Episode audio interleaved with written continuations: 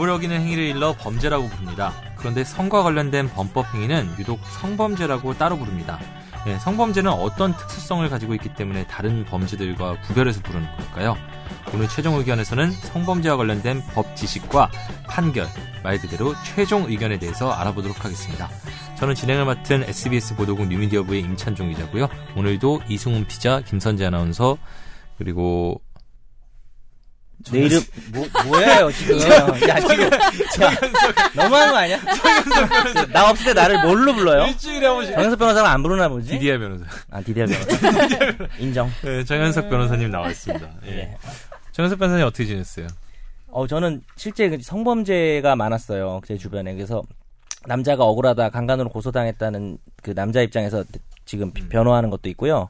여성 입장에서 강간을 당했다 그래서 음. 그 남성 남자는 부인하고 있는데 처벌해 달라고 하는 사건도 있고요. 양쪽을 몰- 다 하시는 거예요? 네? 몰카 사건도 있고 음. 예, 참 잠깐 헷갈립니다. 여기서 막 변론했다 갑자기 여기서 딴 반대로 얘기해야 되는데 음. 아까 했던 것만 헷갈리고 있어. 뭐 하여튼 성- 성범죄 성사건이 사건 많아요. 마시네요? 아, 또 그렇게 몰아가지 마시고요. 그래서- 아니 아, 보면 봐 음, 게 뭐. 몰카 혐의 사건 하나 하고 예, 예. 근데 뭐, 뭐 이건 어쨌든 고소대리인이지만 예, 예. 하고 형, 성, 강가, 성폭행을 당했다, 성폭력을 당했다고 주장하는 여성 거하고, 성폭력을 예. 했다고 고소를 당한 남성 거하고. 성범죄 사건은요 진실 여부가 중요하지 않습니까? 제가 좀 진실돼 보이고 좀 순수한 이미지이기 때문에 제가 변론을 하면 좀 잘 먹힐 것 같아. 왜 다들 호응을 안 하지? 네. 어. 전, 문 분야가 뭐세요? 전문 분야는 민사가 많습니다 원래는 아. 민사 뭐 거래 같은 거, 돈 거래 같은 거. 그, 뭐가 돈이 제일 많이 돼요? 그런 한것 중에? 돈이 제일 많이 되는 게 중요하기보다는 진실과 진정, 정의가 진정성, 진정. 아그 얘기 할 건 아니었는데 내가 무슨 그런 말을 못해.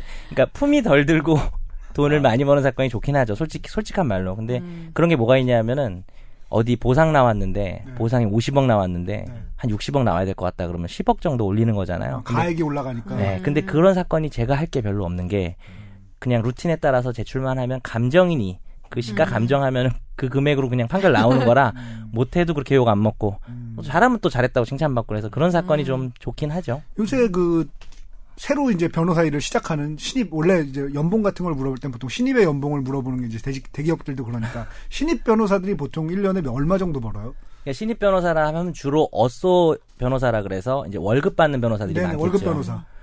글쎄요, 뭐 세 변호사들은 세후로 급여를 많이 얘기하는데 변호사들은 원래 회사에서 세금 내고선 그냥 그 그걸 받기 때문에. 그게 습관이에요. 연봉 얘기할 때도 무조건 세후로 얘기해요, 항상. 네. 근데 이제 로스쿨로 바뀌면서 로스쿨 출신 변호사들은 나와서 인턴 기간 동안은 상당히 박봉을 받아요. 그래서 그런 걸 빼고 인턴이 네. 끝나고 받는 금액으로 했을 때는 어, 한 300에서 네. 그다음에 대형 펌에서는 뭐 한 1000 정도.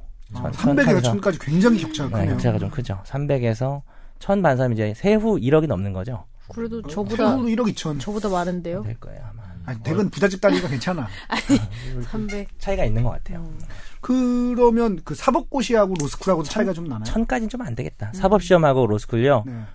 차이가 나, 나는 곳도 있고 어. 차이가 안 나는 곳도 있고 오히려 대형 펌으로 가면 약간 차이가 안 나는 것 같아요. 어. 왜냐하면 어. 로스쿨 특징이 약간 자기 전공이 있다든지 의학이라든지 좀 네. 특화된 사람들이 많은데 대형 펌이 될수록 체계화가 되니까 필요한 부분이 딱 있는 거예요. 네. 거기 그 사람이 필요한 거고 약간 작은 펌으로 가면 나서서 이제 막 자기가 직접 속물을 다 해야 되는데 네. 그거는 이제 약간 연수원 출신이 좀 경험이 많다고 생각하니까 거기는 약간 차별이 있는 것 아, 같아요. 예를 들면 저 제가 로스쿨을 갔다 그러면 저는 네. 이제 연애 관련 사건을 가려고요? 주로 담당.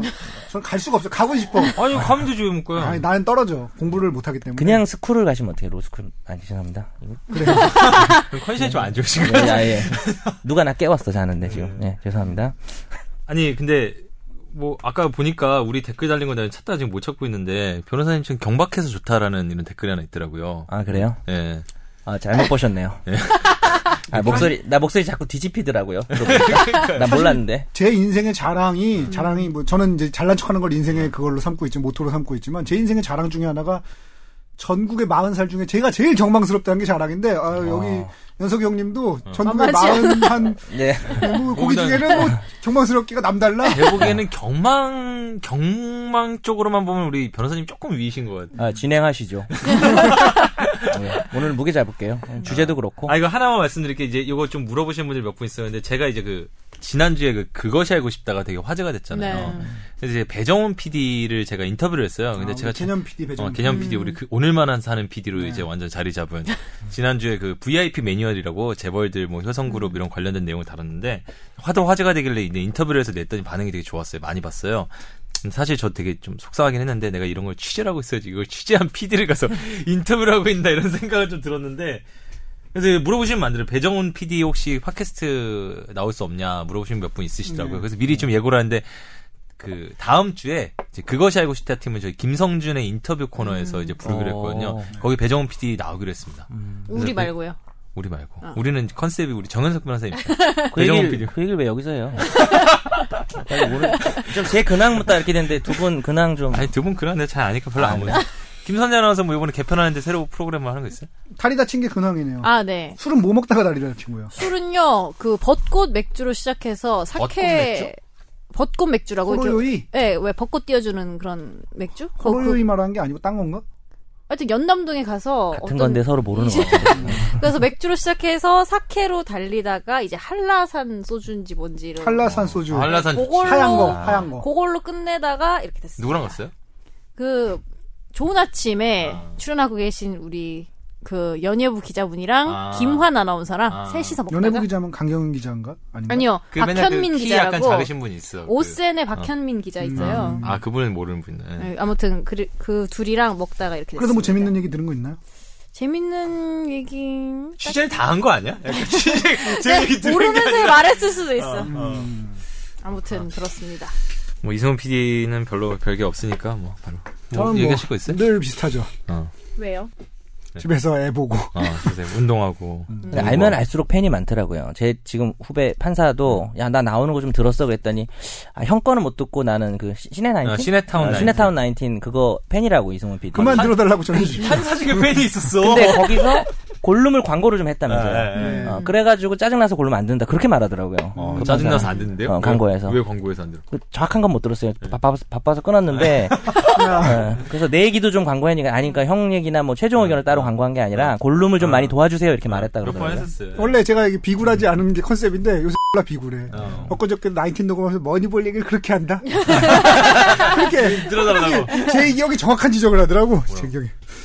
그렇게 광고를 할 때는 잘 안 되니까 하는 거라고 정확한 지적을 하더라고. 아니 근데 머니볼 되게 인기 많은 것 같은데요. 어. 근데 우리끼리의 세계에서 인기가 많아 보이는. 아니 아니야. 요번에 저좀 전에 2회 녹음했잖아요. 어. 아 재밌어. 아, 재밌을 것 같아. 우리가 오늘 제일 중요한.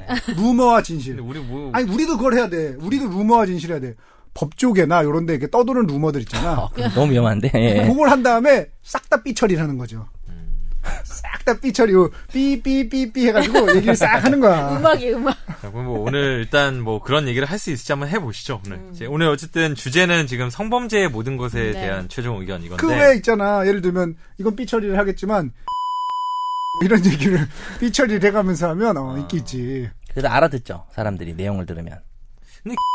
얘기는 뭐, 명예훼손인가요? 뭐 하지 말자 이거.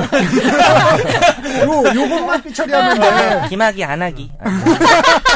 아, 이것도 못 나가잖아. 아니 괜찮아요. 그- 그분이 어차피 문제가 됐었다는 어. 거는 뭐 어. 하는데 이제 문제가 됐던 거지 그분이 뭐 법률적으로 뭐 처벌받고 이런 거 아니니까 어. 진실은 우리가 알수 무혐의 없죠. 무혐의. 어. 아, 자, 그럼 오늘 성범죄의 모든 것에 대한 최종 의견을 한번 해보시죠. 네. 일단은 되게 좀 학구적인 것부터 좀 물어보려고 해요. 채널 돌아가는 아, 채널이 아니고 네 학구적인 거 해야겠죠. 네, 네. 뭐 그래도 이제 우리가 좀 명색이 최종 의견인데 네. 이제 오, 즉 성범죄라는 게 네. 법에 따로 규정이 돼 있잖아요. 네. 근데 성범죄라는 게 어떻게 보면 이렇게 사람 신체에 대한 뭔가를 가하는 거잖아요. 그쵸. 물리력을 네. 가하거나 뭔가 네. 어쨌든 자기 의사와 반하는 행위를 하는 거잖아요. 네. 근데 그거는 뭐 폭행으로 처벌할 수도 있고 생각해 보면 상해로 처벌할 수도 있고 그냥 일반 그쵸. 때리는 거랑 똑같은 것 같은데 네. 이제 국가가 굳이 성범죄에 대해서 따로 처벌하는 이유가 있나요? 질문을 정확하게 하신 게 원래 강간으로 고소했다가 안 되면 네. 폭행 협박으로 그것만 남는 경우가 있거든요. 네. 성관계에서 뭐 재미없는 거니까 빨리 얘기하면 상해는 신체의 건강을 음. 보호하려는 범, 그 범죄를 규정해 놓은 거고 폭행은 신체의 안전을 보호하려는 거라면 강간이나 강제추행 같은 성범죄는 개인의 성적 자기결정권이라는 음. 말이 있어요. 우리 헌법재판소나 판례에도 많이 나오는데 풀어서 얘기하면 성행위의 여부와 음. 그 상대방을 결정할 수 있는 권리입니다. 음. 그러니까 어. 조금 다르죠. 폭- 뭐 약간 네. 특수한 느낌이 들죠. 그래서 나 하기 싫다. 맨날 하던 앤데 오늘은 하기 싫을 수도 있는 거고. 아, 그렇죠. 어. 그래서, 그래서 부부간도 성폭행이 성립하죠. 그래서. 어, 그래서 뭐 사실 뭐 그런 유머도 있잖아요. 아니 뭐 잘생긴 애가 가서 요 카베동이라 그러나 이거 벽 치는 거. 네. 그래서 기습 키스나 이런 거 할 때는 좋다 그러더니 어, 내가 가서 하니까 범죄자로 취급하냐. 거지. 근데 그쵸? 어, 나는 건 그러니까 그 외모 지상주의의 포인트가 있는 게 아니라 아, 잘생겼든 못생겼든 매력 있든 자기 없든 결정권. 자기 결정권이 있는데 음. 그걸 이제 동의하지 않을 수도 있는 상황인 걸 뻔히 알면서 음. 밀어붙인 사람이 잘못인 거죠 사실. 뭐 그래서 억지 자기 스스로 자기를 알아야 되는 거죠. 음. 그게 또 사회적인 수많은 편견들 있잖아. 안 돼요, 돼요, 돼요, 돼요라는. 아, 그 진짜 편견이죠. 음. 그건 정말 편견이죠. 안 돼요는 안 돼요입니다. 안 돼요는 안 됩니다. No is no. 네. 그 어떻게 생각하세요? 그 김선재 김선재 아나운서는 실제로 그 차이가 좀 있어요? 되게 잘생긴 사람이 한 거랑 뭐 아니면 잘생겼다기보다 내가 좋아하는 그쵸. 내가 좋아하는 스타일의 어. 남성이 그러면은 그리고 약간 그런 skill을 잘 아는 사람이 있어 어디까지는 그렇지. 이제 아, 될것 같고 안될것 같고 이런 아, skill을 경험이 잘 있구나. 잘 몰라 잘 몰라서 그러지 경험이 없어서 왜 이런 걸 물으십니까? 연원 봐라 막 이러면서. 예, 아니. 아니, 김선재 아나운서는 연애 많이 했어요? 저는 많이는 아니고 대학교 때 세 번? 음, 적당하네. 네, 적당하네. 합리적인 적절하게. 숫자. 보통 그 음. 우리나라에 숫자. 또 뭐야? 우리나라에 한국인이 세 삼성을 번, 좋아해. 세 번. 그 결혼 전에 그 사귀는 이제 이성의 수가 보통 한 3.5에서 4.5회 정도 된다고 얘기를 형은 들었습니다. 몇 번? 저는 세 명 사귀었죠. 음. 세 번째 결혼했습니다. 그러면 자 그럼 성범죄 이렇게 정의를 하지 않고 어디까지 갑자기 넘어가야 갑자기 돼. 진지한 척 좀 하지 말아줄래요? 혼미해져 갑자기 혼미해져. 진지한 척 좀 하지 말아주세요. 그러니까 그러면 성범죄가 네. 일반적으로는 이제 법률 용어는 다 있지만 네. 막 사람들이 많이 쓰는 용어가 뭐 성희롱이란 말을 제일 많이 쓰고 네. 그 다음에 성추행이란 말도 있고 네. 그다음 성폭행이란 말이. 있단 말이에요. 성폭행은 근데 일반적으로 성폭행은 강간을 얘기하는 거다라고 대부분 다 아는데 이제 성희롱이랑 성추행은 사람들이 네. 좀 많이 헷갈려하는 것 같아요. 좀 이게 뭐가 성희롱이고 뭐가 그러면 성추행인지. 둘 중에 범죄는 무엇일까요? 둘 다 추행. 범죄일까요? 아니면은 뭐 추행만? 음. 뭐 그거 김선재 아나운서 얘기. 나는 정답을 대충 알 것 같은데. 어, 아니 되게 희롱은 언어적인 것 것도 희롱은 언어적인 거 이런 것도 포함되는 거예요? 어, 뭐, 어, 맞아요. 거의 아닌가? 맞고. 추행도 그, 그런가? 맞아요. 정확히 말. 성추행만 범죄고. 성추행만 문제죠. 어. 네. 몰랐던 것 같은데. 아. 다 맞췄는데? 맞췄어, 맞췄어. 약간 놀란 표정. 아니, 아니. 임찬종 기자님. 그러니까 성희롱은 성희롱은 제가 알기로는 민사상 손해배상만 하게 돼 있고 아, 성추행은? 형사적으로 처벌받는 음, 걸로 돼. 역시. 어. 법조기자 진짜. 아무나 하는 게 달라, 아니라. 달라. 아니, 가끔은 저보다 많이 할 때가 에이, 그게 진짜로. 아니- 진짜로. 음. 성범죄에 대해서만큼은. 아, 그래요? 그래서 성추행은 객관적으로 일반인들이 봤을 때 뭐 성적 수치심이나 혐오감을 느끼게 하는 일체의 행위고 보통 몸이 닿는 경우가 성추행이라고 보시면 되지만 어, 최근에 2012년에 뭐 엄청난 최초의 판례가 나왔죠. 그 사건이 좀 그러긴 한데 초등학생 여자애가 엘리베이터 타는데 따라 탄 거예요 남자가. 네. 그래서 이게 변태인 거죠. 네. 그래가지고 자기 바지랑 뭐 속옷 내리고 네. 이렇게 좀 걔를 이렇게 몰아세운 거예요 구석으로. 근데 몸은 안 닿았어. 음. 근데 막 그 올라갈 때까지 걔가 얼마나 공포감을 느끼니까 뭔가 처벌은 해야 될 것 같아서 딱히 처벌할 방법이 없거든요. 그래서 뭐 공연 음란죄 뭐 여러 사람 있는 길거리에서 해야 되고 이러니까 그래서 강제추행죄가 몸안 닿은 강제추행죄가 거의 유일하게 음. 처음으로 인정된 경우 있는데 그거 외에는 거의 일단 몸이 닿아야 되는 느낌이 좀 있고. 성희롱 아까 김선재 아나운서님 아주 잘 얘기하신 것처럼 언어적인 성희롱이라든지 뭐 아 이거 야한 사진 보면서 이거 봐봐. 와 멋지지 않냐? 뭐 이런 게 다 포함되는 거고 이거는 역시 임 기자님 말씀처럼 민사상 손해배상도 가능하고 또 최근에 뭐 직장에 관련된 법에서 업무상 그런 성희롱을 하게 되면 여러 가지 뭐 징계를 해야 된다든지 그런 절차에 넘겨야 된다든지 뭐 형사처벌은 아니지만 그런 거고 성폭행은 잘 아시다시피 강간이나 강간 미수까지 포함해서 어, 좀 약간 순화해서 그게 과연 순화될 말인지 모르겠으나 그러니까 수- 뉴스에서 강간을 했습니다 이럴 순 없잖아요 음. 성폭행을 했습니다라고 하는 표현인 것 같고 성폭력은 전부 다 지금 말한 거 다 합쳐서 합쳐서. 그러니까 성희롱도 성폭력에 들어갑니다. 음. 그럼 뭐 이제 사실 이런 거 되게 여기저기 이런 라디오나 이런 데서 많이 나왔던 얘기인데 그래도 이제 일반적인 얘기니까 좀 물어볼게요. 그러니까 예컨대 여직원을 뭐 이렇게 직급 대신 뭐 우리 뭐아 그 우리 누구누구 씨 예쁘니 뭐 이런 식으로 부르면 음. 뭐 그럼 그건 좀 문제가 돼요. 그것도 성희롱 되는 거예요?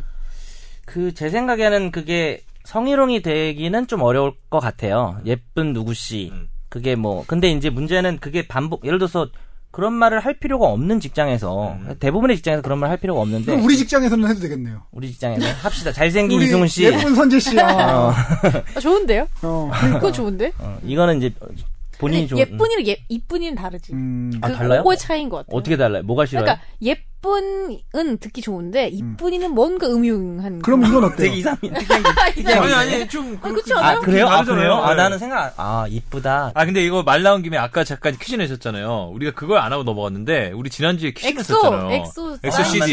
네. 아, 나 그거 CD. 못- 나 전달 못 받았는데 지금 봐야겠네. 제가 지금 말씀드릴게요. 근데 사실은 안타깝게 두 개 왔어, 두 개. 아니, 많이 왔는데 두 개를 선정했다고 다시 말해주면 안 돼. 다시, 그니까, 다시. 아니야 됐어. 그래. 야, 그래서 두 개가 두개 왔는데 정답이었어요? 딱한 명은 유죄, 한 명은 무죄야. 음. 일단 정답부터 말씀해 주세요. 이게 어제, 지난주 문제가 그거였잖아요. 제가 문제 까먹었습니다. 뭐였죠? 아, 그 이혼 소송 중에 어, 이혼 소송 문제. 문제 다시 한번 얘기해 주시죠.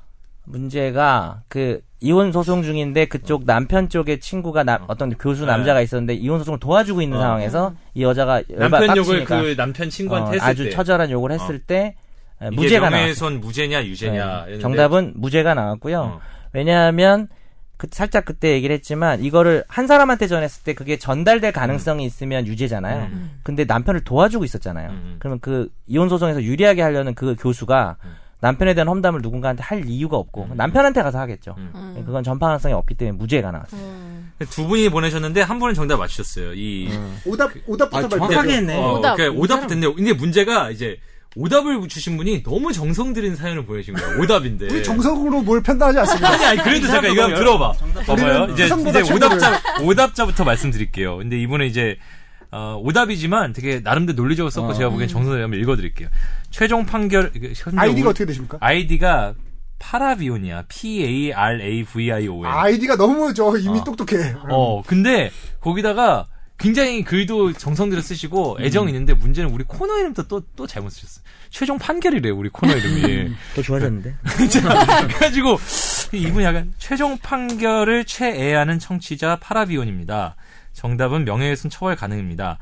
명예를 낮출 만한 사실에 대한 내용을 적고 있으며 아내라고 하더라도 다른 방법으로 응징해야 한다고 친절하게 알려주셨죠. 다만 편지에서 그냥 남편은 똥싸개다, 멍멍이다, 못생겼다, 냄새가 이상한 것 같다. 이런 내용만 적었다면 명예도 아니고 모욕은 앞에서 한 게 아니라 유유히 빠져나갈 것 같습니다. 라고 이제 자기의 이유를 적으셨는데 어쨌든 결과적으로 답은 틀리셨고. 이분은 성의롭게 쓰셨으니까 그 뒤에 근데 엄청 많아, 그 뒤에도. 1회 방청권 아, 드릴게요. 내, 칭, 내 칭찬도 있고 김선재 아나운서 어, 칭찬도 있고 다 보면은. 뭐 어. 임찬종 기자님, 이승훈 피자님 골룸 들에서 익혀서 이제는 명절에 종종 보는 사촌이나 친척 오빠 왔습니다. 이승훈 피자님은 아, 집마다. 잘 여자분이시네. 됐어. 좋아. 여자분이시네. 방청권. 이승훈 피자님은 집마다 한 분 정도 있는 술 드시면 깽판 놓는 구수한 친척 같고 집마다 한 명밖에 없나요? 이런 사람 여러 있는데. 임찬종 기자님 그 옆에서 말리는 사촌 같습니다. 두 분 덕분에 스브스에서 새 프로 나온다거나 소식이 생기면 한 번 더 관심 갖게 되네요. 정현석 변호사님 그동안 법조계에서 입이 간질간질하고 춤춰서 어떻게 지내셨나요? 찰진 표현, 풍부한 덕력, 전문성과. 깨알재미 완급 저질까지 팟캐스트계에 새로운 인재가 등장했군요. 진짜 재밌게 들었습니다. 김선재 아나운서님은 처음 들었을 때 제가 20대 여자 신입사원이라 그런지 good. 대리님. 차장님.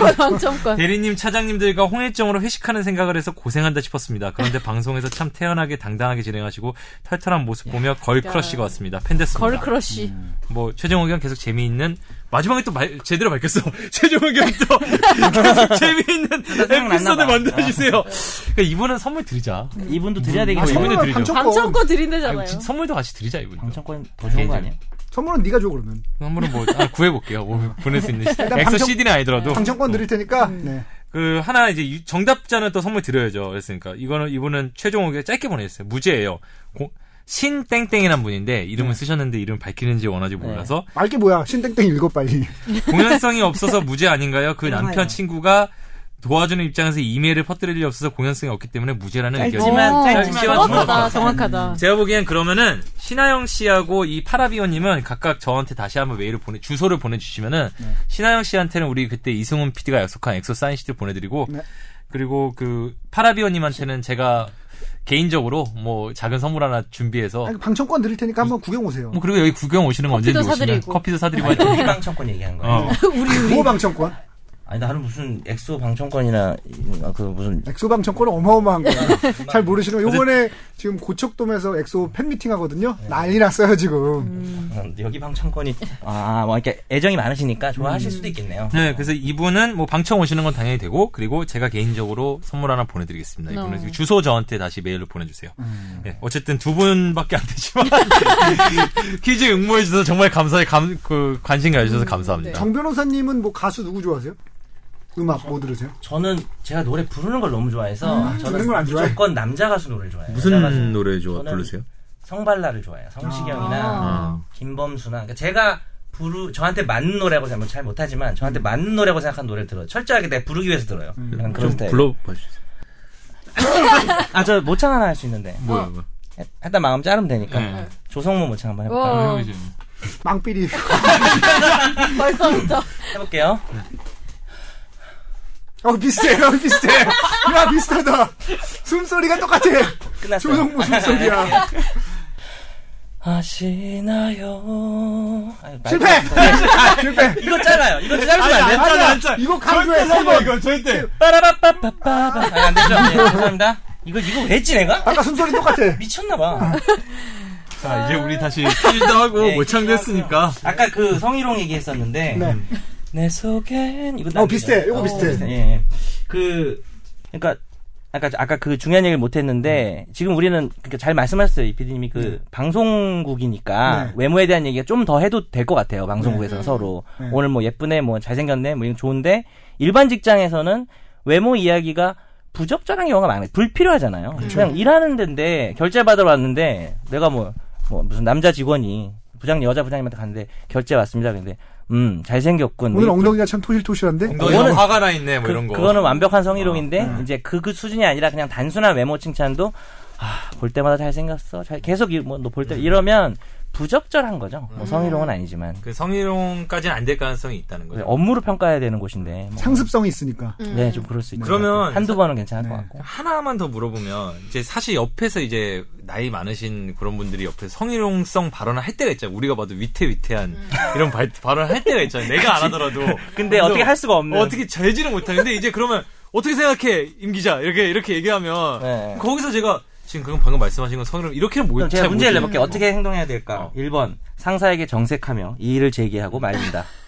이거 어디 교과 무슨 시험 문제가 나왔던 네, 거 한번 같은데? 해본 거죠. 2번 주제를 바꿔 재빨리 화제를 전환시킨다. 3번 가만히 있는다. 음. 4번 맞장구를 쳐준다.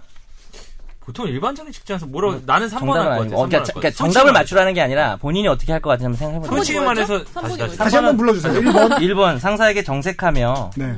이의를 제기하고 네. 하지 못하게 한다. 네. 2번 주제를 바꿔서 네. 빨리 화제를 전환시킨다. 3번 그냥 가만히 있는다. 음, 4번 맞장구를 쳐준다. 음. 5번 물장구를 친다. 아이, 죄송합니다. 이거 재미, 재밌 을 줄 알아서 그냥 장구를 친다 이거 하려다가 이게 물장구도 웃긴 것 같아서 그래요. 죄송합니다. 그다음에 장구 제 동생이 장구 동아리 때문에 뭐 인생을 망칠 뻔하네. 장구만 열심히. 예, 그다음에 아니 저 육- PD의 장구 신동 에피소드 못 들었나요? 뭐, 우리 동생은 때문에 또. 고기도 안 끝났는데 아니 나중에 이어서 가야지 못인데 나 준비 왔잖아요. 와 보기 전에 적었잖아요. 상사를 상사를 성희롱해 본다. 그러니까 이건 이제 뭐 그냥 약간은 웃자고 안 웃었으면 어쩔 수 없고 1, 2, 3, 4번까지가 진짜 자기가 자기의 심리를 테스트해 보자는 거죠. 어떻게 하 그러니까 저는 어떻게 솔직히? 말해서 일반적으로 그런 경험을 한 적이 몇 번 있었는데 음. 내가 어떻게 여기서 멋있게 말하는 게 아니라 실제 그때 내가 어떻게 하나 생각하면 난 그냥 가만히 있었던 것 같아. 그래서 오히려 가만히 있으니까 그런 효과가 있더라고. 여자는 기분 나쁘니까 가만히 있잖아. 나도 가만히 있잖아. 아무 말 안 하고. 사람이 그러면은 이제- 이 사람이 인식을 하더라고. 아, 내가 뭔가 좀 잘못했구나. 못하는 사람도 있는데 어쨌든 네, 어, 네. 잘뭐된 저는 거예요. 그래요. 어, 저는 그랬었던 것 같아요. 그러면 약간 김선재 아나운서님은 본인이 그걸 그러고 있는데 옆에 있는 중간 정도 되는 선배가 어떻게 해주는 게 제일 좋을 것 같아요. 근데 저는 제가 어떤 스타일이냐면요. 저는 약간 그거를 다르게 풀어버리는 스타일이에요. 저도 약간 어떤 걸 당한 적이 있냐면, 뭐 이제 술자리에서 뭐 남, 남자 이제 어, 어른께서 이제 약간 위험한 바, 저한테, 그러니까 저한테 직접. 약간 뭐, 뭐, 아, 무슨 말 끝에? 너 오늘 뭐 나랑 끝까지 갈 거냐? 약간 이런 식의. 단순히 술을 예. 끝까지 가는 느낌이 아니라 약간 약간 느낌 그런, 이상한. 약간 그런 예. 그러니까 발언을. 던져보고 아닌 말고 하는 음, 느낌의 아, 진짜 그런 비겁하다. 그러니까 그런 그 발언을 했는데 그냥 제가 우- 웃으면서 어딜 가요 선배님 그냥 뭐 이러면서 그냥 우- 웃음으로 승화하는 스타일 인데 여자여도 제일 그게 일단 무난하게. 네, 그러니까 하죠. 왜냐면은 음. 그게 그러는 게 서로 약간 안 껄끄럽고 그렇긴 한데 오히려 저는 그 상황에서 너무 약간 날 위해서 막 이렇게 해주면 더 불편할 것 같아요. 그러니까 더더 아, 옆 사람이. 적극적으로 나서서 막 이러시면 안 되는 거 아닙니까? 이건 불편할 것 같아요. 근데 이제 그, 따- 여자, 여성에 따라서는 안 그럴 수도 있고, 물론. 음, 그쵸, 그걸 그쵸. 도와주길 바랄 수도 네, 있겠죠. 네. 지난주에 말했잖아요. 저희 엄마가 그러니까 사람들이 이제 유머 코드에 반응하는 게 여러 부류가 있는데 이제 아, 더러운 얘기를 얘기 재밌어 하는 있고. 사람이 있고 야한 얘기를 재밌어 하는 사람이 있는데 이제 그 야한 얘기를 재밌어 하는 사람들 생각하면서 이제 조금 근데 벗어날 수 있는 거 수위를 그렇죠. 하다 보면 단순히 야한 얘기가 아니라 그 사람을 그 여성을 상대로 해서 아, 그 여성이 뭐 이렇게 그 야한 얘기의 주인공이 된다든지 그 사람의 경험을 뭐 들춘다든지 이런 게 이제 문제가 되겠죠. 저는 그 팟캐스트 저 딴 팟캐스트에서는 야한 얘기를 되게 많이 하는 편인데 사실은 별로 안 좋아해요 야한 얘기를. 그 내가 그걸 불편해 이렇게 내가 이렇게 얘기하는데 막 야한 얘기하고 앉아 있는 게 이렇게 불편해서 잘 못해요. 제가 이승훈 PD님이랑 최근 한 몇 달 같이 있어 보니까 되게 제 느낌은 이승훈 PD의 그 본바탕은 되게 그 교회 오빠, 교회 청년의 그게 아직도 되게 짙게 있다라는 그러니까 재능이 없어. 그러니까 그 mentality에 그게 어떤 그 거예요? 그 바탕에 여성이라는 게좀 뭐 그러니까 사실은 착하고 도와주고 그러니까 이게 사람이? 세상을 살아가는데 여러 가지가 있잖아요. 근데 옳고 그름으로 사람을 판단하는 사람이 있고 그 약간 이득과 안이득으로 판단하는 사람이 있고 뭐 이렇게 있는데 저도 사실 예전에 교회를 오래 다녀서 어. 약간 그 교회 청년들의 그러니까 교회에서 청년부를 열심히 하는 사람들의 mentality를 제가 좀 알거든요. 어, 근본적으로 어떤 mentality를 가지고 있는지 그 나중에 설사 교회를 안 다니더라도 그래서 그 교회 청년부 열심히 하시는 분의 그 기본 좀 그것도 있어요. 있는데 야한 얘기를 안 한 이유는 우리가 이런 얘기 제가 야한 얘기에 재능이 없어요. 그러니까 야한 얘기란 것도 사실은 재능이라고 저는 생각하거든요. 맞아. 제가 아는 모 선배의 경우에는 그게 귀여워. 이렇게 야한 얘기를 하면 그 귀여움이 있어. MC로 말하면 약간 뭐 신동엽 MC나 뭐 네, 약간 좀 지나치게. 가도 지나친 멘트를 어. 해도 이게 귀여움으로 아사무사. 이렇게 넘어가는 게 신동엽, 있는데 신동엽, 신동엽. 누가 저는 하느냐에 따라 제가 야한 얘기하면은 막 약간 sexual harassment 느낌이 너무 강하게 진지한 그게 그 교회 청년 그 진지한 느낌이 있어요. 뭔 얘기를 하느냐. 그래서 어. 아유 나는 야한 아예 안 얘기 하시는구나, 소질이 그래서. 없구나 그래서 어. 야한 얘기를 이렇게 술자리나 이런 데서 웬만하면 하지 않아요. 근데 그래서 정답 뭐예요? 아, 정답이 없죠. 아, 정답이 정답 없고 없어요? 그냥 고민해 보자는 건데 저 같은 경우는 저는 이제 주제를 바꿔서 화제를 전환시키는 쪽이고 제 경험을 얘기하자면 이따가 뭐, 뭐 그런 질문도 남자가 성형 나갈 수 네, 있냐 바로 물어보려고 했어요. 예, 예전에 좀. 제가 이제 아르바이트 비슷한 걸 했는데 거기서 이제 되게 되게 좋아하는 음. 60대 여성분이 계셨어요. 되게 제, 아니, 아니, 아니, 아니, 아니, 말이 이상하네. 그러니까 되게 재밌으셔서 재밌는 할머니 같은 느낌 있잖아요. 뭐 60대 요즘 할머니도 아르바이트 아니지만 비슷한 건 뭐예요? 아르바이트는 아니죠. 아르바이트가 뭐 아르바이트 아르바이트를 합시다. 하여튼 알바 알바인데 갔는데 술자리가 있었는데 그분이 아 그래 술은 싱싱한 남자가 한번 따라봐라 그런 거예요 저한테. 그 남자들이 그 젊은 여성들한테 많이 하는 어거 근데 근데 기분이 확 나쁘더라고요. 제가 걔 되게 좋게 보던 분인데 근데 그때 한 40대 여성분 또 저보다 상사인 분이 아유 그런 말씀하시면 안 되죠라고 해서 딱 막아주더라고요. 음. 저는 그때는 일단 저는 고마웠어요. 근데 약간 여자들 입장도 도와주면 좀 고맙지 않을까 하는 생각이 좀 들긴 들었는데 아까 김선재 아나운서처럼 오히려 가만히 있는 게 불편할 수도 있죠. 네, 나을 수도 있을 것 같고. 저도 그러니까 성희롱 문제는 아니었는데 저도 예전에 그런 적 있어요.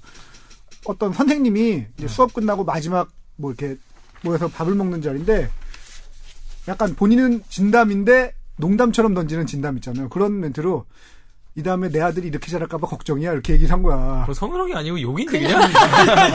모욕죄 모욕 희롱, 희롱. 그냥 희롱. 아, 뭐 그럴 수도 있지. 아니 내 아들이 나도 내 아들이 나처럼 자라면 싫을 것 같으니까. 저도 그래서 솔직히 싫을 것 같아요. 어 그럴 수도 있지. 그러고 넘어갔는데 공감하면 아니다.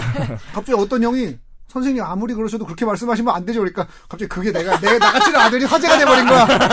너무 불편하고. 이승훈 같은 아들 과연 어떤 아들인가? 뭐 이렇게 백분 토론, 백분 토론. 아, 그 이제 제가 즉 여러 가지 뭐 있는데 사실 대부분 다 알 것 같고 요즘에 세상에 제가 물어보려고 예상 질문 던진 게 많은데 왜 그래도 뭐 남자도 성희롱의 대상이 될 수 있냐? 뭐 될 수 있다는 거다 아실 것 같아요 대부분. 근데 이런 건 좀 궁금했거든. 동성끼리도 이 강제추행이나 성, 성희롱이 성립을 하냐. 예컨대 제가 이번에 기사를 찾다 보니까 2015년, 그러니까 올해 8월 달에 연합뉴스에서 쓴 기사인데 네네. 남자 부하 직원의 주요 부위를 꼬집은 동성 상사가 집행유예를 받았다. 최근 프로야구에서도 주요 부위를 음. 박병호 선수가 박성민 선수의 참 그게 웃긴 게 남성의 주요 부위는 하나밖에 없죠. 아니 죄송합니다. 네. 예, 아, 그래서 그런 경우- 아, 그러니까 아, 아, 뻔하죠. 그렇게만 써도 아니 만일에 알죠. 그 이런 경우에 어떻게 돼요? 최근에 진짜로 일요일인가 토요일 경기에서 음, 음. 넥센의 박병호 선수가 아, 네네. 왔어 왔어. 삼성의 박성민 선수를 이제 견제구를 투수가 던졌는데 이제 1루에 이제 견제구를 태그를 하는 과정에서 남성의 아, 나 주요. 부위를 태그를 했어요. 아니, 그건 일부러 한 거 아니잖아. 아, 일, 일부러 한 거야. 완전히 아, 그래? 장난으로 일부러. 음, 했다. 둘이 되게. 친해요. 네. 상무에서 같이 뛰었던 어떻게 막 선수가. 아파서 막 떼굴떼굴 굴렀어요? 아니, 그러니까? 그것도 이제 박성민 선수는 이제 쇼로 막 재미로 그냥 아. 막 아픈 척하고 막 이렇게 둘이 아. 둘인 장난으로 넘어갔는데 어차피 아웃될 거. 아니 아웃되지 않았는데 아, 안 됐는데? 그러니까 어. 그냥 이게 태그를 원래 하니까 장난으로 했는데 그게 만약에 약간 진지를 먹은 상황이야. 박성민 선수가 기분이 나빴어. 그래서 그거를 공연성도 있잖아 이건 심지어. 예, 예. 텔레비로 모든 사람들이 보고 있는 상황인데 이거를 성희롱이나 성추행으로 고소하면. 제일, 제일 중요한 거는 고의성 판단을 해야죠 법원에서. 저게 정말 뭐. 여러 개 보면서. 근데 고의야. 누가 봐도 고의라면 당연히 당연히 강제추행 아니 되죠. 고소하면 강제추행이 되는 강제추행. 되죠. 박성민 선수 이거 듣고 계시면은 네. 지금 박병원 선수 메이저리그 지금 준비하고 있는데 지금 고소하면. 민사로 못 제가 가. 보기에 직접 손을 쓴 건 아니고 글러브를 썼겠네요. 네, 글러브죠. 오히려 도구를 이용. 선생님 저도 좀아 봤구나. 저 그러니까 야구 여기 프로야구 중계석 그 영상. 그 영상 되게 그냥 재밌게 나갔어요. 음. 어. 그런 장난칠 시간에 빨리 해서 이렇게 아웃시켜야 되는 거 아니에요? 아니 아, 그러니까 그거 이거 이미 누가 봐도 세이브야. 아웃이 이미 안 되는 세이브야. 건데 세이브야. 세이브에서 아, 이미 끝나고. 세이브인데 장난으로 그러니까 그럴 수 고인 있겠네. 거죠. 그러니까 고인 거죠. 아 그러네 그러네. 예, 근데 이제 어쨌든 이제 야 박성민 그럼 선수 메이저리그 못 가겠는데 그거 그 미국에서는 이 sexual harassment가 어. 되게 중요한 이슈잖아요. 어. 어? 아 못 가겠네. 막을 수 있어. 제가 보기엔 메이저리그를 가게 한 다음에 월급의 10%씩 차압하는 방식으로 이렇게 민사 소송을 거는 게 더 그거 유리하지 뒤- 않을까. 뒤로 back money를 받아야지. 그거 이미 소송에 걸린 순간 메이저리그 못 가. 왜냐면 어. 다른 스포츠, 그러니까 미국에 이제 4대 스포츠가 있잖아요. MLB, 이런 진지함을 말씀하시는 NHL, 진지해가 교회 네. 청년. 그 4대 스포츠 중에서 메이저리그는 특별히 다른 스포츠들과 다른 지위를 갖고 있어. 선수들이 메이저리거들 음, 왜 그러냐면 다른 스포츠들은 고등학교 졸업한 애들이 바로 와서 활약을 할 수가 있어요. 예를 음. 들면 NBA 막 고졸 신인이 막 MVP 아, 먹고 이럴 수가 있단 말이죠. 근데 메이저리그만큼은 그게 거의 불가능해요. 그렇죠. 고졸 마이너를 가니까. 네, 마이너리그를 눈물 젖은 빵 싱글 A, 더블 A, 트리플 A를 다 거치면서 눈물 젖은 빵을 먹어야 되겠다는 메이저리그들은 사회적으로 되게 약간 respect를 받는 존경을 받는 위치에 있거든요. 그렇기 때문에 메이저 리거들은 더 NBA 선수들은 막 심지어 앨런 아이버슨 같은 경우 옛날에 차에서 마약 발견되고 이랬잖아요. 메이저리그는 그런 게 굉장히 불가능한 거예요. 좀 더 보수적인 문화가 있죠 야구가. 못 가게 할수 아무래도 있어요. 오히려 그뭐 가야 어쨌든- 된다는 건가 말아야 된다는 건가? 아니 고소를 하면 되겠. 근데 박성민 선수가 짭짤하게 챙길 수 있다. 근데 박성민 선수도 뭐 많이 벌고 있어서 제가 보기엔 굳이 친구를 뭐 그렇게 앞길까지 막진 않을 거라고. 이제 와선 늦은 것 같아. 본인이 같이 장난쳤기 때문에 이제 와서 하는 건 너무. 어. 근데 이제. 남성 사이엔 이게 범죄가 됐는데 이제 판결도 나고 사실 집행, 집행유예면 가볍지 않은 건데 심지어 뭐 뭐 몇십억씩 횡령하신 분도 징역 3년에 집행유예 받는 거 같은 거 받은 거잖아요. 네네네. 그러니까 이제 1,500만 원 횡령하는 몇십억 왜냐하면 짧은 똑같이. 기간에 걸쳐서 반복적으로 네. 했다는 점이랑 상급자라는 점. 음. 40살 근데- 대 26살. 뭐 근데 이제 남자들끼리 이런 거는 우리가 딱 그냥 도덕적으로나 일반 상식으로 해도 이게 기분 나쁠 거고 범죄가 될 것 같아. 음. 남자가 남자. 근데 여자들끼리 하는 경우가 있더라고요. 근데 되게 많이 해요 어, 생각보다. 그러니까 심지어 어, 이거는 있구나. 아니야, 그러니까 이 판결은- 농담이나 이런 거. 어, 2000 이거 뭐 정확한데 7월 달 판결인데 응, 응. 여자 상사인데 뭐 이거는 이렇게 만지거나 이런 게 아니야. 그냥 어젯밤 뭐 했어 누구 씨 이렇게 얘기를 한 목에 거예요. 이제 목덜미 뭐 아토피 안 자국, 들어갔나 봐? 아토피 자국을 어. 보고 오. 근데 이게 또 보니까 어쨌든 벌금형이 나왔더라고요. 음. 아 벌금형이 아니라 민사에서 배상 판결이 나왔더라고요. 500만 이거 원? 성희롱이니까 어, 성추행은 성희롱이니까. 아니니까 어. 아까 말한 것처럼 그러니까 이것도 결국 여성끼리도 그게 된다는 거네요. 그 이제 오히려 성희롱이나 이런 수준은 그 상하 관계가 좀 있을 경우를 아, 봐야 될 것 같아요. 여성 남성 상관없이. 친구 간에도 물론 좋지 않은 행동이긴 한데 자주 반복되면 음. 그 언어적인 부분도 여- 동성이든 음. 그럼 여자가 가해자가 되고 남자가 피해자가 되든 다 어차피 가능한 겁니다. 근데 일반적으로는 남성 가해자와 여성 피해자가 압도적으로 많기 뭐 때문에 당연히 보통 그 대입시켜서 말을 하는 것일 뿐이지 뭐 예외에 대해서도 그, 그 피해자가 남성이었든 동성이었든 느꼈던 성적 수치심은 우리가 이해할 수 있잖아요. 이 정도면. 예컨대 이러면 어때? 이거 되게 우리 김선재 아나운서 예컨대 일어날 수도 있는 사건인데 이제 여자 상사가 있어요. 김선재 네. 아나운서 네. 여자 아나운서 팀에 뭐 네. 우리 회사에 그런 나쁜 분은 없겠지만 음. 예컨대 가상적으로. 근데 김선재가 방송을 하고 오니까 야 너는 아나운서라니까 얼굴이 그게 뭐냐? 얼굴 관리 제대로 안 하냐? 막 이러면서 아니면 외모를 가지고 화장한 게 그러니까- 무슨 그러니까 술집 여자야? 어, 뭐 술집 들어서. 여자라든가 아. 외모를 가지고 엄청 갈군 거야. 음. 근데 이거는 사실 어떻게 보면 약간 애매하잖아요. 아나운서기 때문에 가르쳐 주려는 뭐 직업적인 걸 수도 있고 근데 약간 말을 좀 심하게 했어 야너 아나운서 그 품위 없이 너 수십 년째 너 옷이 그게 너 있을 그러니까 것 그런 같아. 그런 경우에도 이것도 성희롱이나 이게 성립할 수 있어요 그런 경우도 성희롱이 될 수는 있어요. 어. 될 수는 있고, 그러니까 그거를 받아들인 사람이 정말 자기를 위해서 한 말이고 음. 자기가 잘못한 행동에 대해서 지적을 한다면 넘어갈 수는 있겠지만, 음, 뭐 악의적으로 실제 지적할 부분도 아니고 음. 지적하면서도 표현을 음. 요즘에는 그렇게 안 하는 게 좋죠. 뭐 해서 옷을 조금 노출이 좀 심한 거 아니냐, 좀 주의했으면 좋겠다 이렇게 얘기할 수도 있으니까. 음. 네, 정 변호사님, 그 성희롱과 성추행에 대해서 마지막으로 이제 청취자들이 알기 쉽게 네. 정리해 주시고 다음 얘기로 네. 넘어가기로 하죠. 성추행과 이제 성추행과 강간 우리가 성폭행이라고 하는 네. 땐뭐 강간이라는 단어 뭐 얼마나 삐쳐야 될지 모르겠지만 강간과 성추행의 구별은 이제 삽입 네. 그 기준이고 근데 이제 뭐 성끼리 삽입이 아니면은 요즘에 유사강간이라는 게 생겼어요. 네. 성추행보다 높고 강간보다 낮은 건데 음. 그리고 어떤 그 성추행, 유사강간, 강간 전부 범죄가 되는 거고 그럼 성추행은 뭐냐? 아까 말했지만 예외적인 경우 말고는 그 몸이 닿는 경우를 말하는 것 같아요. 음. 지나가면서 촉 이렇게 쓱 만지고 이렇게 튀고 요즘에 막 인터넷에 그런 거 막 정신 나간 것들이 그리고 막 인증하고 막 나 길에서 막 이랬다 이러든 아니면 막 되게 시간을 길게 끌어서 이렇게 추행을 하든 뭔가 이렇게 몸을 몸을 만진다든지 몸끼리 닿는다든지 뭐 도구를 사용한다든지 이런 건 다 추행인데 성희롱은 더 넓은 개념이죠. 그러니까 음. 그것도 성희롱이라고 할 수는 있죠. 근데 네. 이미 성추행이라는 그 정확한 범죄가 있기 때문에 성희롱이라고 말하지는 않고 그러다 보니 성희롱은 성추행에 해당하지 않는 주로 언어죠. 어, 주로 범죄는 아닌 뭐 언어적인 물론 신체적인 것도 성희롱에 들어가는데 거기서 이거 성희롱인데 가만 보니까 이건 거의 성추행이네 하면서 이제 범죄로 바뀌는 거죠. 뭐 그렇게 보시면 될 것 같아요. 그러면 삽입 없이는 강간은 성립하지 않는 건가요? 네 삽입을 딱 들어가는 순간부터 강간 기수고요. 네. 넣으려고 했는데 결국에는 뭐 조금도 못 넣었다 이렇게 네. 되면 네. 강간 미수가 되는 거고요. 네. 어, 그, 그 왜냐면 그거는 넣으려고 한 고의가 있었기 때문에 강간 미수고 넣으려는 고의가 아예 없었다면 이제 강제추행이 되는 거죠. 부위 같은 건 관계 없고. 부인은 성기끼리만 결합을 해야 강간이에요. 어. 그리고 뭐 이제 뭐 이건 방송 어떤지 모르겠지만 뭐 항문 성교를 한다든지 네네. 뭐 손을 넣었다든지 네. 그런 거 이제 뭐 유사강간이나 네. 강제추행으로 가는 거죠. 네. 네. 그럼 그런 거를 고소를 내가 하려고 했다. 내가 당했다. 네. 그럼 뭐 일단 차- 차례차례 좀 얘기를 해보죠. 성폭행을 내가 예를 당했다. 아니면 강간 미수를 당했다. 그랬을 때는 고소를 하려면 어떤 준비들을 좀 해야 돼요? 여성이 그렇게 뭐 남- 심각한 범죄를 당했을 때 일단 원스톱 센터라 그래서 음. 바로 그 일이 있은 직후가 중요합니다. 네. 직후에 바로 그냥 그 가까운 이런 경찰서 같은데 파출소 가면 이제 성희롱 바로 신고하는 원스톱 센터가 있어요. 그러면 바로 체증할 수 있거든요. 그러니까 증거들. 뭐 타액이 묻었다든지 어. 등등등 뭐 자세히 설명 안 해도 아실 테니까 그런 것들을 빨리 최대한 하고 뭐 혹시 몸에 상처가 있으면 더 확실한 거고 이런 부분들을 최대한 문자 빨리- 메시지나 어, 카톡 같은 거 다 보관을 잘 해야겠네요. 어, 어, 왜냐하면 이게 결국은 진실을 가려야 되는 문제다 보니 너무 이 고소 기간이 너무 오래 있다가 고소를 하게 되면 사실은 피해자 입장에서는 고민이 되니까 네. 오래 고민할 수 있는 문제임에도 불구하고 아무래도 조금 불리해지겠죠. 네, 그렇죠. 어, 강간이라고 주장하는 사람이 불리해지겠죠. 그래서 그, 그, 그럼 남자 쪽에서는 뭐 합의하에 했, 는데 나중에 뭐 다른 목적을 가지고 아. 이렇게 고소를 한 거다라고 막 우기는 경우들이 많죠. 예. 거예요. 음. 그러면은 그 성폭행은 뭐 이렇게 중대한 범죄고 그러니까 성희롱이랑 성추행은 네. 지금 말씀하셨던 그런 증거가 안 남을 가능성이 되게 높을 것 같아요. 애매해요. 그렇죠. 그건 좀 그렇죠. 그럼 그래서 어, 떻게 해요, 그럴 때는? 일단 뭐 피해를 당한 다음에요. 그러니까 예방하는 거야 뭐 당연히 뭐 거부 예방하는 의사를 거야, 표시, 뭐. 거부 의사 표시를 명백하게 한다는 건데 그것도 사실 쉽지 않은 경우가 많고 어, 예방하는 게 이게 좀 제가 뭐 성희롱 그 관련 법무부나 이런 데서 쓴 거 성추행 써오긴 했는데 일- 일기 많 단어가 좀 있어요. 가해자에게 편지 쓰기 이렇게 하면 좀 이상하죠. 안 예방보다도 되는데. 예방보다도 아니, 아니 그러니까 예방 말고 대, 대책 대책. 대책, 그러니까 그 대책이 이후에 이후에 대처, 어떤 근데 대처. 가해자에게 편지 쓰기 이게 말이 가해자 편지 웃긴데? 이게 무슨 그런 당신이 잘못했다? 다정한 편지가 아니라 어. 다- 그러니까 증거를 남기는 점도 있고 내용 증명을 보낼 수도 있고 아. 뭐 그거에 아. 대해서 원래 여러분 내용 증명에 대해서 오해하시는 게 내용 증명 보냈는데 답 안 하면 인정하는 건가요? 그건 아니에요. 네. 개인이 개인한테 보냈는데 뭐 하도 헛소리라서 그냥 답을 안 했다. 음. 그거는 아니지만 그래도 만약에 강간이나 추행 정도 되는 걸 가지고 문자나 내용 증명 네. 보냈는데 답이 없으면 읽었는데 그러면 좀 의심받을 수 있는 정황이 되는 거니까 뭔가 증황이 됐어. 그다음에 녹음하는 게 좋아요. 녹취 비밀 녹취해도 전화해서 녹음한다. 비밀 녹취가 사실 개인의 사생활 침해라 저도 어. 꼭 좋은 건 아니지만 이 정도 범죄는 이걸 이기는 거죠. 비밀 녹취해서라도 증거를 모아야 되니까 네.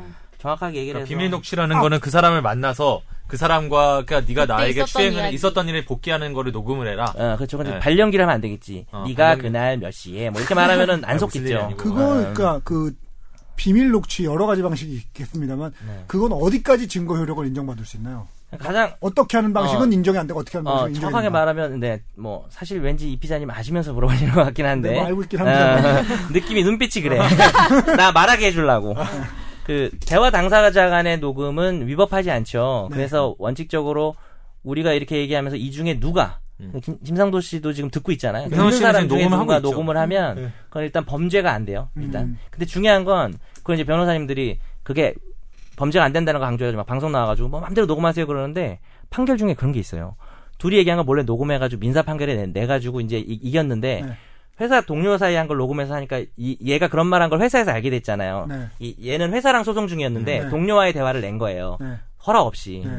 그러니까 이 사람이 되게 곤란해졌잖아요. 네. 녹음을 당한 사람이. 네. 그래서 자기 동료한테 손해배상 청구 소송을 해서 손배소. 이겼어요. 네. 음. 400만 원인가 500만 원 받았단 말이죠. 그러니까 민사상 불법행위는 될수 있어요. 음. 그러니까 이 경우에는 근데 이제 성폭행 가해자 아니 성추행 가해자와 무조건 녹음해야지. 그러니까 무조건 녹음하는 건 아무 문제가 안 되고 그러니까 비밀. 녹취는 기본적으로 증거 효력이 없지는 않다. 예, 있고요. 증거 효력이 없는 경우는 어떤 없는 경우인가요? 경우는 우리가 같이 대화를 하고 있지 않다고 생각했던 사람이 녹음을 한다. 기계장치로 제3자, 도청을 제3자. 했다든지 네. 커피숍에서 옆 테이블 안 들릴 줄 알았는데 거기서 이렇게 아주 크게 확대해가지고 녹음했다든지 음. 그 다음에 대화 당사자라 그래도 수사기관이 비밀 녹음을 하면 그건 당연히 안 됩니다. 우리가 남이가 같은 경우가 이제 어. 초원 아, 복지 청원지. 등본. 그거는 뭐 네. 명백한 노청이죠. 그거는. 음. 그거는 뭐 국정원에서 한 거고. 근데 그 자체가 범죄예요. 아, 국정원에서도 국정원도 국정원이 아니고. 아니고. 통일한국당 저 정주영 뭐, 그 당시 어제 어제 제3자가 한 거고 제가 네. 말을 잘못했고.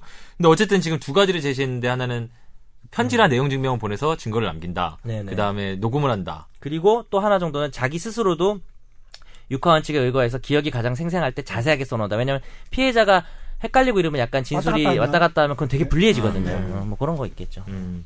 근데 요즘에는 지금 법원 경향이 일단 근데 성광 그 성범죄 관련해서 여성이 고소를 하면 그게 아주 무고한 경우가 아니면은 그게 무죄를 받는 게 쉽진 않다면서요. 네, 안 그래도 뭐 성폭력의 전담으로 몇 년간 판사했던 친구하고 제가 방송 있어가지고 좀 통화도 하고 그러고 왔는데 그 시네타운 19 애청자분. 그 사람 또 딴 사람이에요. 또 어, 딴 친구가. 많으시네요 보기보다. 어, 아, 사실 다 후배인데 나도 어려 보이려고 하여튼 어쨌든 했는데 그 친구 얘기가 그 친구가 자기가 남자라서 그런지 모르겠는데 음. 전제는 이거죠.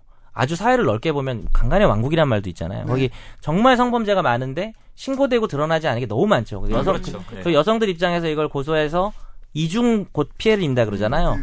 뭐 요즘에는 여성도 참여하지만 남자 경찰이 뭘 다 물어보고 네. 또 검사가 다 물어보고 비공개 재판 하는 판사 그걸 다 얘기하고 그 기억을 또 계속 얘기해야 되니까 네. 차라리 몇 대 맞은 거면 뭐 얘기하겠지만 한번 여러 번 얘기하는 그래서 그게 문제인 건 명확하고 또 이런 인식도 있죠. 그런 것까지 견디면서까지 고소를 했다면 이건 거의 진실 아니냐라는 음. 그런 또 주장도 있고 하기 때문에 요즘에 2013년에 법이 많이 바뀌었어요. 음. 그래서 뭐 예를 들어서 여자가 강간을 당했다고 와서 피해자로서 증, 증언을 하면 남자 쪽 변호사는 음. 따져야 되잖아요. 당신 진짜 그때 뭐 그냥 청바지 입고 있었잖아. 뭐 꽉 끼는 바지 뭐 이런 식으로 음. 사실 다투긴 해야 되잖아요. 네. 우리가 성범죄라서 그게 되게 나쁘다는 생각을 가지고 있지만 모든 범죄가 마찬가지인 게 피고인이 억울할 수도 있기 때문에 그 뭐, 절차적으로 다퉈야 될 네. 권리가 있단 말이죠. 음. 근데 이게 너무 이제 어, 취지는 맞아요. 그 반대 그 취지를 반대하는 건 아니에요. 그 판사도 저도 그런 건 아닌데 너무 이제 그쪽으로 가다 보니까 이런 말을 하더라고요. 무죄가 거의 없대요. 음. 무죄가 얼마 전에 뭐 아, 이따도 얘기하겠지만 무죄 나온 게 정말 예외적인 경우고 거의 무슨 어, 고소가 되면 남자가 거기서 무죄를 받는 하늘의 별따기고 음. 그래서 뭐 아주 예외적인 경우겠죠. 이 제도는 좋고요. 이렇게 가는 건 전 찬성합니다. 그런데 아주 예외적인 경우로 여성이 이걸 이용하려고 마음 먹으면 음. 약간의 그런 맹점도 있지 않나라는 생각은 좀 드는 것 같아요. 그러니까 입증 책임이 남성한테 있는 거죠. 원래는 아니죠. 당연히 모든 범죄는 검사가 입증해야 되죠. 왜냐하면 네. 무죄 추정이 있는데 네. 이런 식으로 운영이 되면 실질적으로 네. 남성한테 입증 책임이 있는 거 아니냐라고 반발을 할 수 있는 거죠. 네. 음. 어. 그러니까 예를 들면 지금 이 방에는 네. CCTV도 없고 아무것도 없는 상황이잖아요. 그렇죠. 이 방에서 어떤 남성하고 여성하고 둘이 있는 경우에 그렇죠. 여성이 나 뭔가를 뭐 일이 있었어라고 하는. 경우에 음. 그거를 어떻게 그러면 아니라고 그럴 수가 없죠. 그러니까 부재 증명이란 건 정말 불가능한 거잖아요. 그렇죠. 원래는 있었다는 사실을 증명해야 되는 거고 네. 여성이 증명해야 되고 검사가 증명을 해야 되는 것임에도 네. 불구하고 또 요즘에 이제 성범죄에 대한 어떤 인식이나 아까 말한 그 성범죄라는 특성 자체가 네. 더큰 피해가 너무 많잖아요. 네. 그래서 그거를 하다 보니 네. 결국은 피해자의 진술에만 의존해서 이렇게 되는 상황이 많이 있죠. 음. 그래서 진술만 가지고도 처벌이 되죠. 그래서 이제 거짓말 탐지기 너무 억울하면 이제 하자 그래요. 네. 근데 뭐 아시는 분들은 아시겠지만 거짓말 탐지기가 증거 능력이 없어요. 증언이 음. 없죠. 네. 어, 그러니까 참고는 하겠죠. 네. 음. 지금 제가 지금 하고 있는 사건 중에 하나가 음. 여자 입장에서 하고 있는 남 아까 둘 다 있다 그랬잖아요. 네. 여자 입장에서 하는 것 중에 하나가 어, 정확하게 나왔어요. 여자는 진실로 나왔고 음. 강간을 당했다고 네. 남자는 거짓으로 나왔어요. 그걸 음. 형사가 안 알려주려 그러더라고요. 음. 변호사한테도 그거 안 알려줄 수도 있거든요. 음. 나중에 검사로 넘어갈 때 알려주더라고요. 그래서 음. 그래도 그거를 난 안심 못하는 거지 지금. 음. 판사 검사나 판사가 그걸 보고 음. 그래도 뭐 다르게 할 수도 있으니까 그거 그게 이상해요. 그 사건 잠깐 얘기하면 음. 클럽에서 이렇게 만난 거고 서로 뭐 가서 놀자가 아니라 아, 나네 아는 오빠의 아는 사람이야라고 이 사람이 뻥을 치면서 사실 음. 아니었어요. 음. 데려다 주겠다고 근데 하면서. 어떻게 속아 넘어갔지? 어. 근데 그 테이블이 다 막 일행들 있고 이러니까 아. 그 아는 오빠는 안 오고. 아, 음. 아, 그러니까 지인이다. 아. 네, 그러니까 가- 타고 가다가 차 타고 가다가 대로변에서 음. 포스코 사고로 대로변에서 새벽 4시니까 음. 아무도 없잖아요. 차. 음. 그차 안에서 이루어졌다는 얘기인데 네. 근데 이 근데 그게 여성이 의심스러울 수도 있지만 그렇게 들으면 네. 아니 저는 안 의심스러워요. 오히려 안 의심스럽지. 예, 왜냐면은 예. 의심스럽진 않아. 오히려 모텔 같은 데 갔으면은 여성이 약간 의심스러울 네네. 수도 있지만 정말 급하게 한 거잖아요, 네. 차에서. 새벽 4시에 거기 길에 아무도 없어요. 아, 저 새벽 4시 거기 자주 가봤거든요. 진짜 어, 아무도 없어요. 아무도 없어요. 그러니까 그래서 저는 이제 거기 다- 임찬중 기자가 있겠네요. 왜 갔어? 거기 왜 갔어?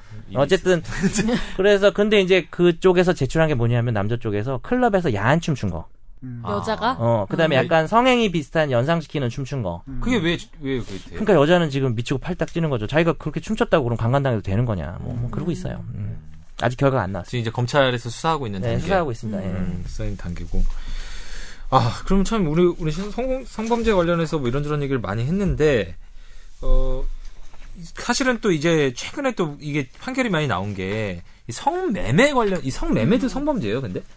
성 성매매도 성매매는 성 넓은 의미는 그런데 좁은 의미에서는 좀 아닌 것 같아요. 성폭력 특례법에 있지 않고 성매매 처벌법이 따로 있으니까. 음.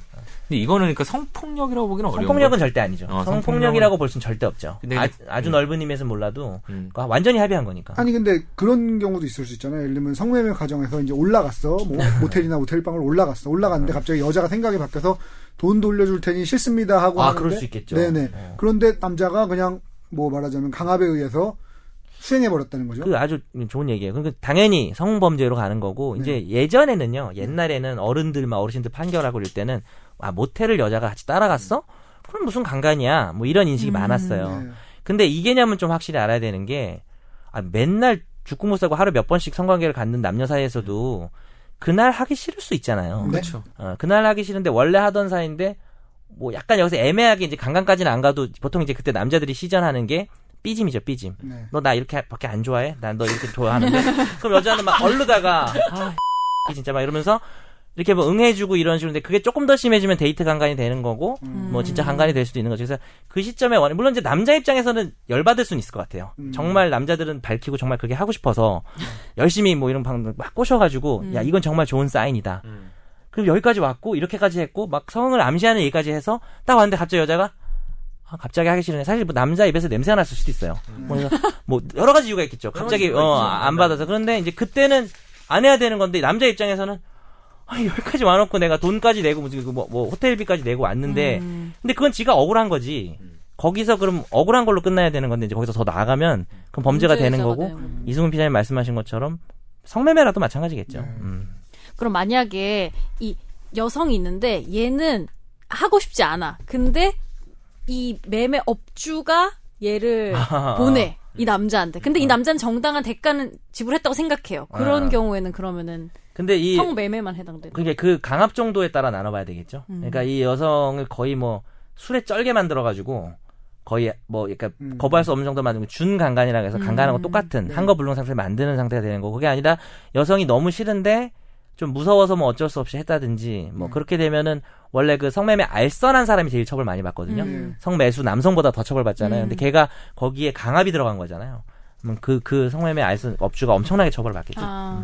또 궁금한 게 이거는 사실 성범죄하고 바로 직결되는 건 아닌데 음. 그 성범죄 되게 많이 나오는 거라 이른바 많이 그 언론에서 비판하고 그런 게 음주 감경이라는 게 있잖아요. 음주에 그렇죠. 대해서 심신 상실 상태이기 때문에 네, 뭐 네. 성범죄를 성범죄에 관련해서 그런 일이 제일 많죠. 네. 그러니까 성범죄를 저질렀지만 이게 심신 상실 상태이기 때문에 뭐 조금 장량 감경 그러니까 음, 음, 음. 그 처벌을 조금 감경해 준다 판사가 네, 네. 근데 그거에 대해서 사실 되게 언론이나 일반 시민들이 분노하는 경우가 많거든요. 아니 술 먹고 뭐 저질렀다고 봐주는 게 어딨냐. 음. 그렇죠. 근데 그 근데 애초에 그럼 그런 개념이 왜 있는 아, 왜 거예요? 생겼냐면 사실은 지금 성범죄에서 자꾸 시작하니까 우리가 헷갈릴 수 있는데 모든 범죄가 딱 정확한 예가 나왔어요. 지난 지지난 시간에 이승훈 피자님이 그랬잖아요.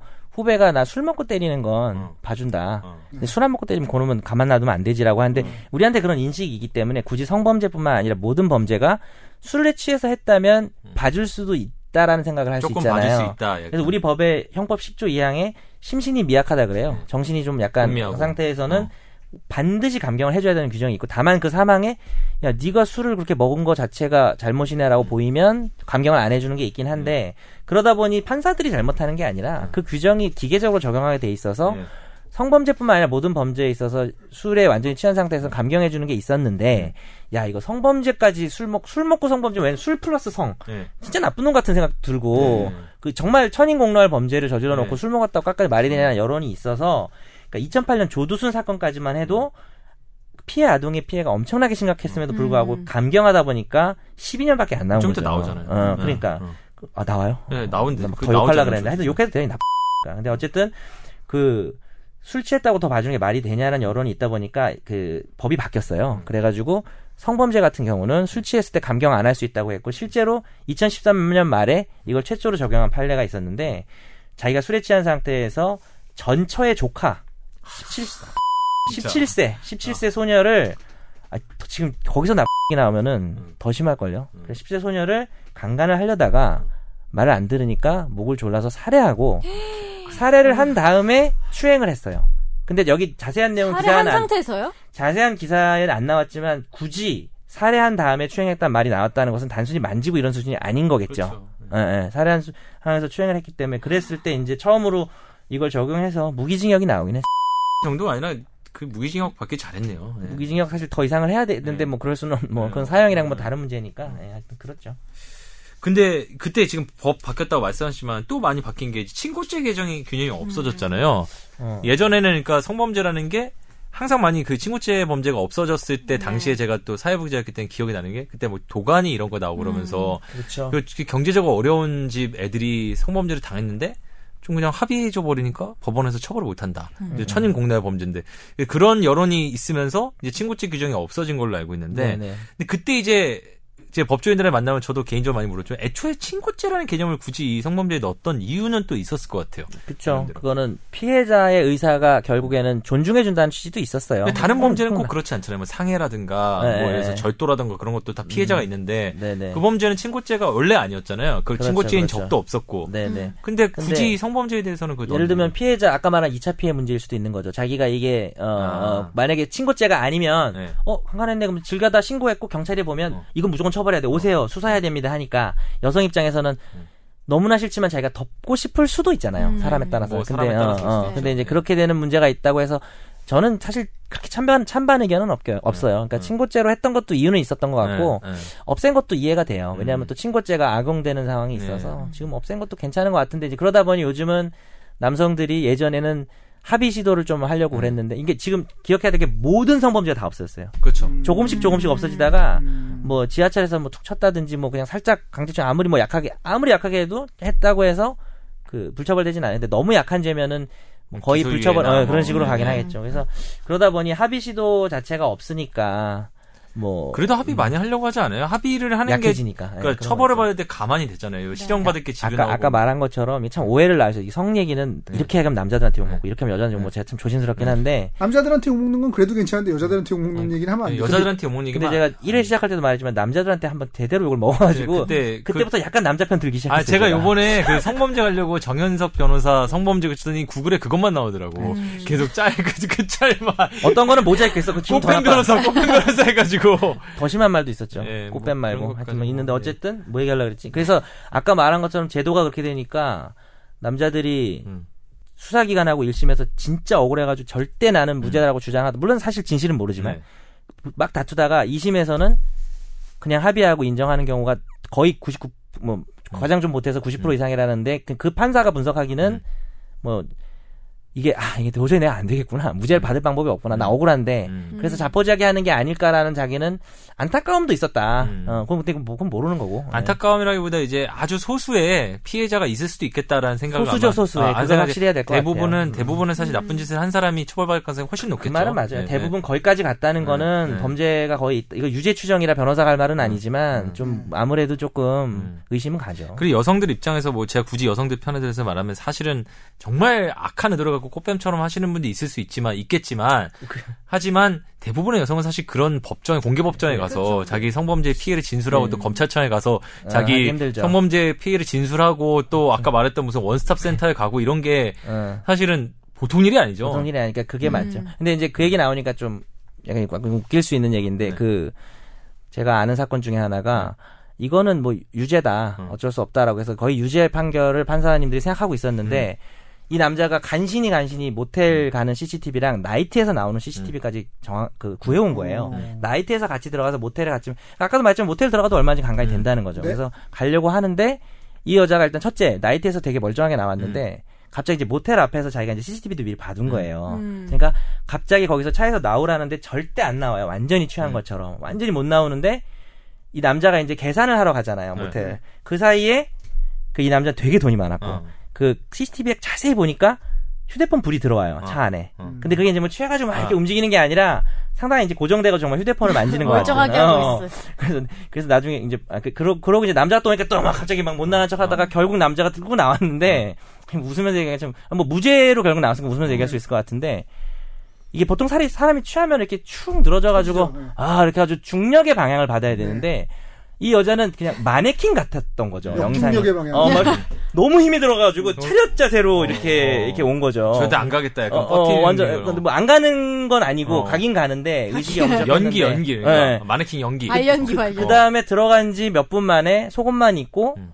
막 10층부터 엘리베이터를 안 타고 계단으로 막 내려와가지고 너무 잘 내려오네. 어, 그 아까 그 목석 같았던 사람이 어. 마이, 마네킹 같던 사람이 그러니까 이게 판사님이 이거 뭐 휴대폰 불빛 이거 뭐예요? 막 이런 식으로 물어보니까 여자가 이제 말을 못 한 거예요. 음. 뭐 진실은 이것도 뭐 아무도 모르긴 하지만은 네. 이제 그런 경우도 수정이 있- 가능하다. 거의 최근에 정말 드물게 무죄가 나온 사건이죠. 음, 근데 그거 있는 게 저가 저는 뭐 딴 거 모르고 검찰 수사하거나 이런 얘기는 제가 비교적 기자들 중에서 좀 많이 들은 편인 것 같은데 한 가지 명시하자 꽃뱀이 됐다고 하시고는 생각보다 우리나라 검찰에서 조사하는 게 진짜 꼼꼼하고 맞아요. 웬만한 거짓말 다 걸려요. 음. 그리고 제가 여기서 다 수사기법 관련을 다 공개할 수는 없지만 그러니까 그 우리가 생각하지 못하는 정보를 다 또 다 수집을 맞습니다. 하고 예, 예. 가져오기 때문에 거짓말에서 안 걸릴 가능성 제가 보기에 정말 낮습니다. 아주 자기가 정말 자기가 케빈 스페이시급의 어떤 그런 게 아닌 거면은 다 걸린다고 보면 돼요. 일반인은 그냥. 그리고 그, 그 정도로 철저한 사람은 이미 전과가 있을 거고. 어.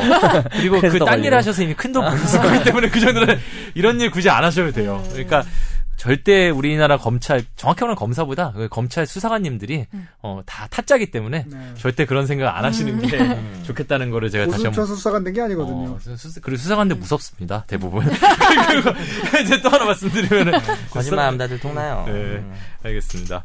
자, 그러면 오늘 사실은 이거 말고도 할 얘기가 많았는데 네. 이제 사실 요즘 판결 많이 나왔던 게 이제 아동 청소년 관련 성범죄 관련된 판례들도 되게 많고 요즘 네. 최근에 뭐 모 연예인도 사실은 뭐 출소를 하셨는데 이 아청법 관련된 누구죠? 위반이었고 우리 굳이 얘기할 필요는 없어. 굳이 아, 얘기 안 해도? 청취자들은 K씨. 어, 왜 K 씨 모르겠지? 김씨 아닌 90년대 인기 그룹 아, 맞다, 어, 맞다, 예, 맞다.